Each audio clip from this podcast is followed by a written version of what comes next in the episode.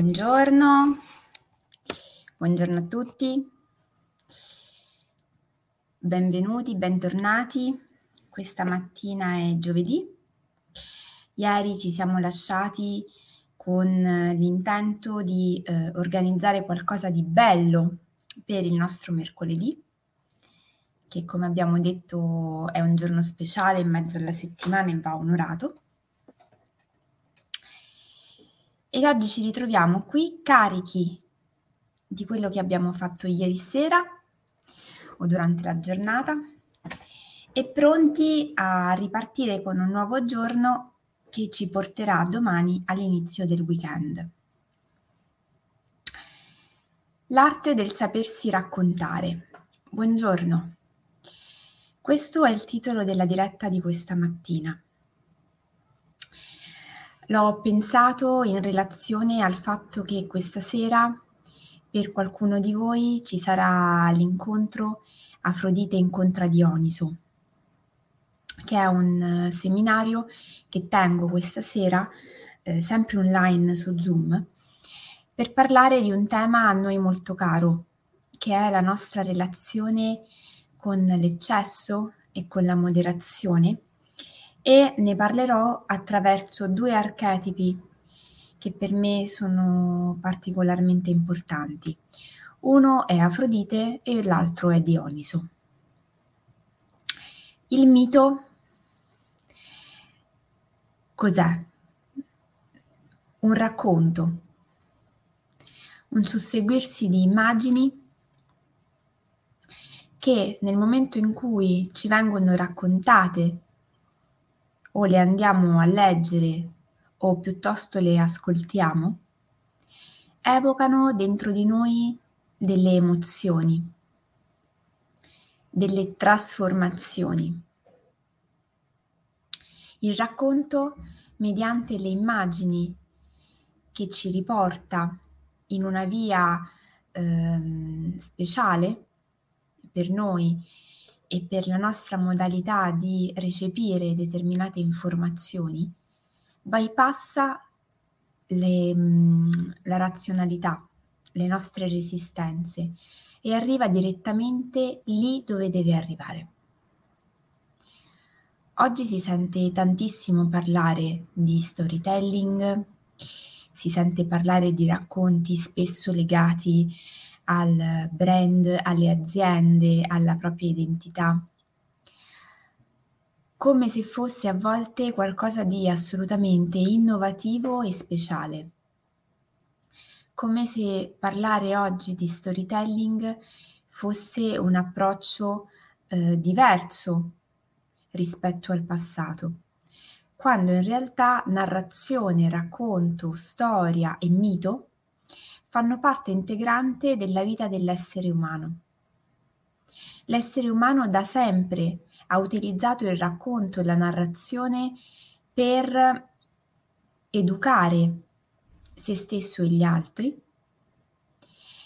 per mh, veicolare dei messaggi fondamentali alla propria sopravvivenza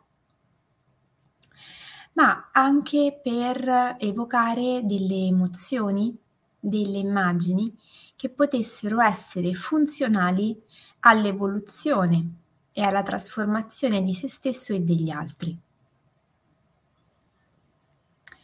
Come sappiamo, nel momento in cui io desidero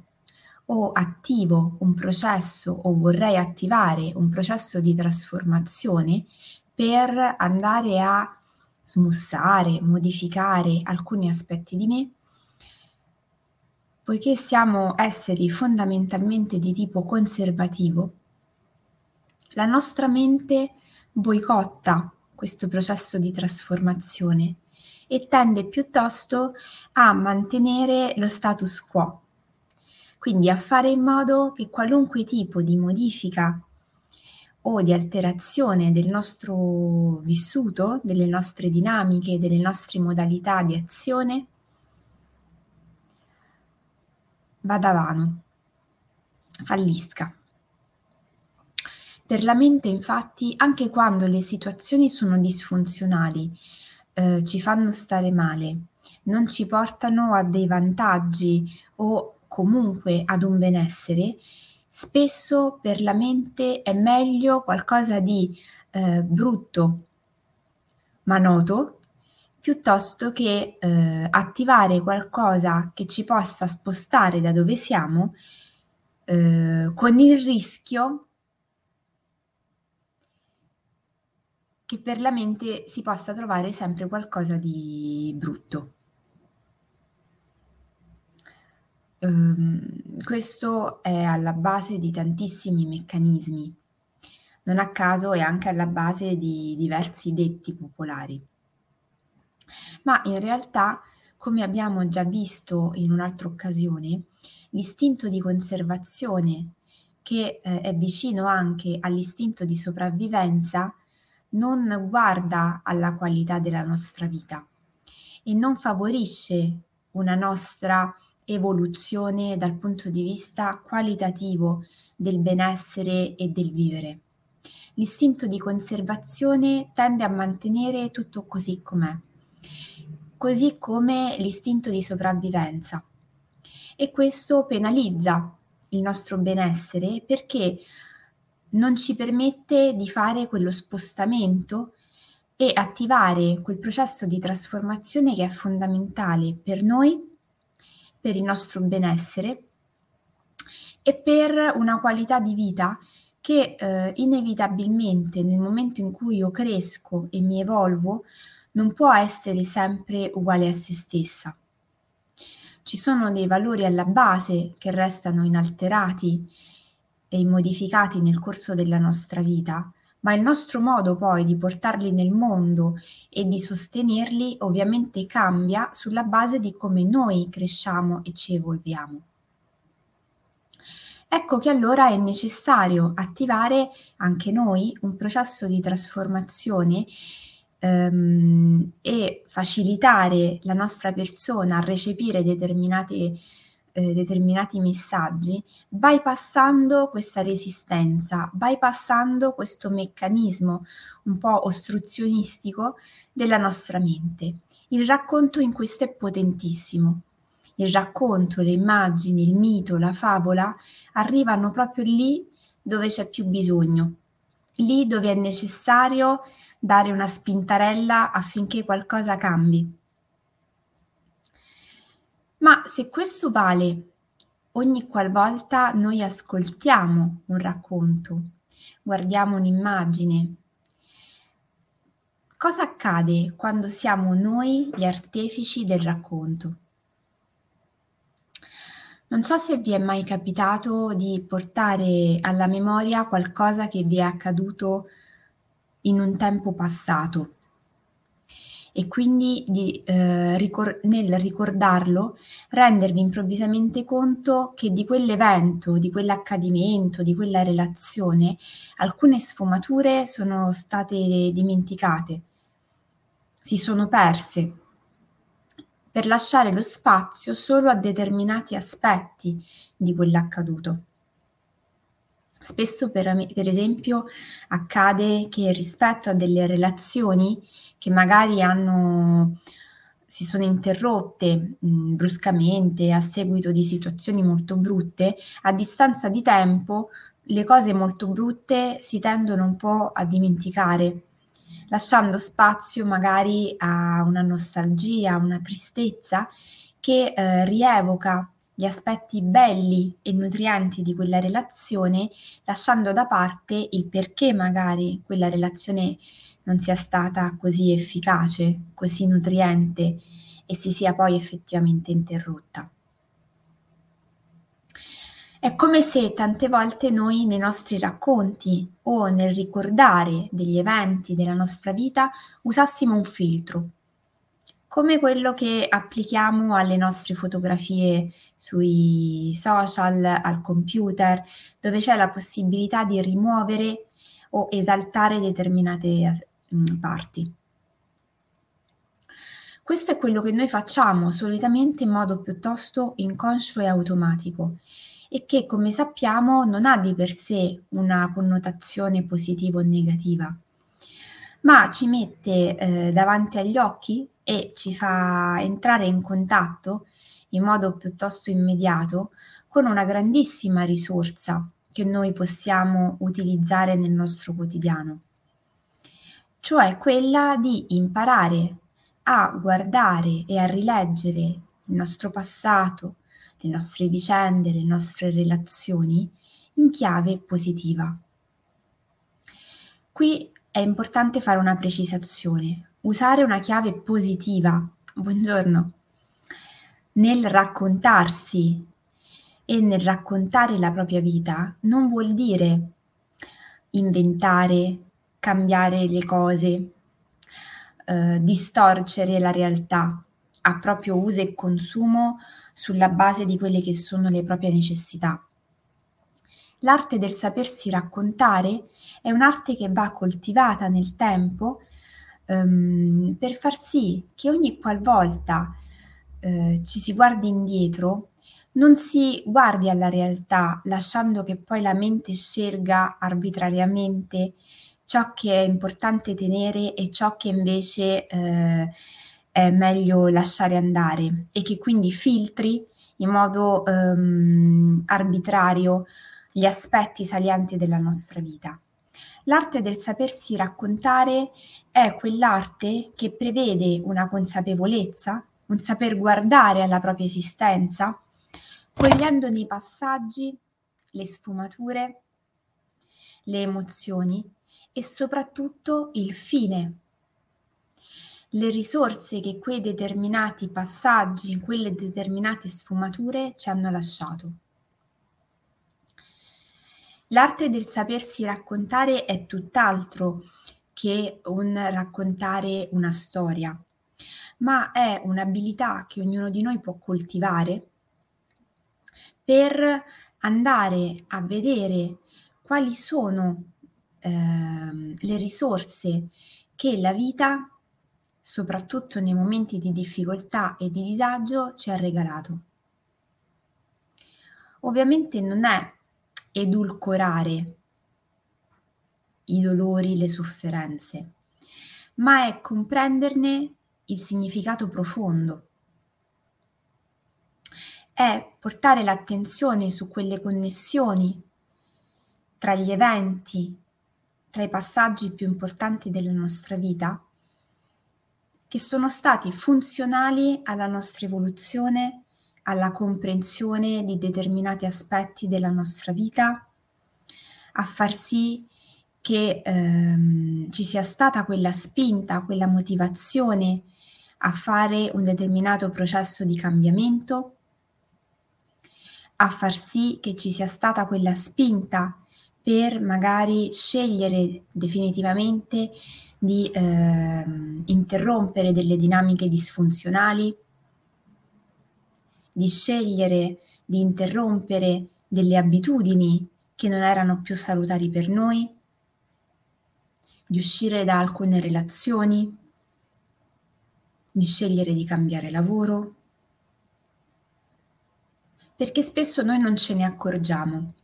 Pensiamo che eh, gli eventi si sono succeduti nella nostra vita come se noi fossimo delle vittime che subiscono quello che accade e poi in un modo un po' ehm, improvvisato prendono delle decisioni. L'arte del sapersi raccontare è iniziare a cambiare drasticamente, e sottolineo cambiare drasticamente, questo punto di vista, uscire dall'energia vittima con la quale guardiamo al nostro vissuto e scegliere consapevolmente di entrare in un'altra energia, dove siamo noi i protagonisti, siamo noi coloro che hanno il timone della propria imbarcazione e che solcano il mare anche delle emozioni, scegliendo consapevolmente quali sono le strategie e le manovre più efficaci da fare per poter affrontare le tempeste. Perché come sappiamo, noi non dobbiamo imparare ad evitare le tempeste, ma come c'è una frase che io adoro, imparare a ballare sotto la pioggia. Quindi accogliere quello che la vita eh, ci porta lungo il cammino dal verso giusto, non diverso. Ognuno di noi ha la possibilità di cambiare i propri occhiali con i quali guardare il mondo. Alcuni sono completamente scuri, altri sono completamente rosa,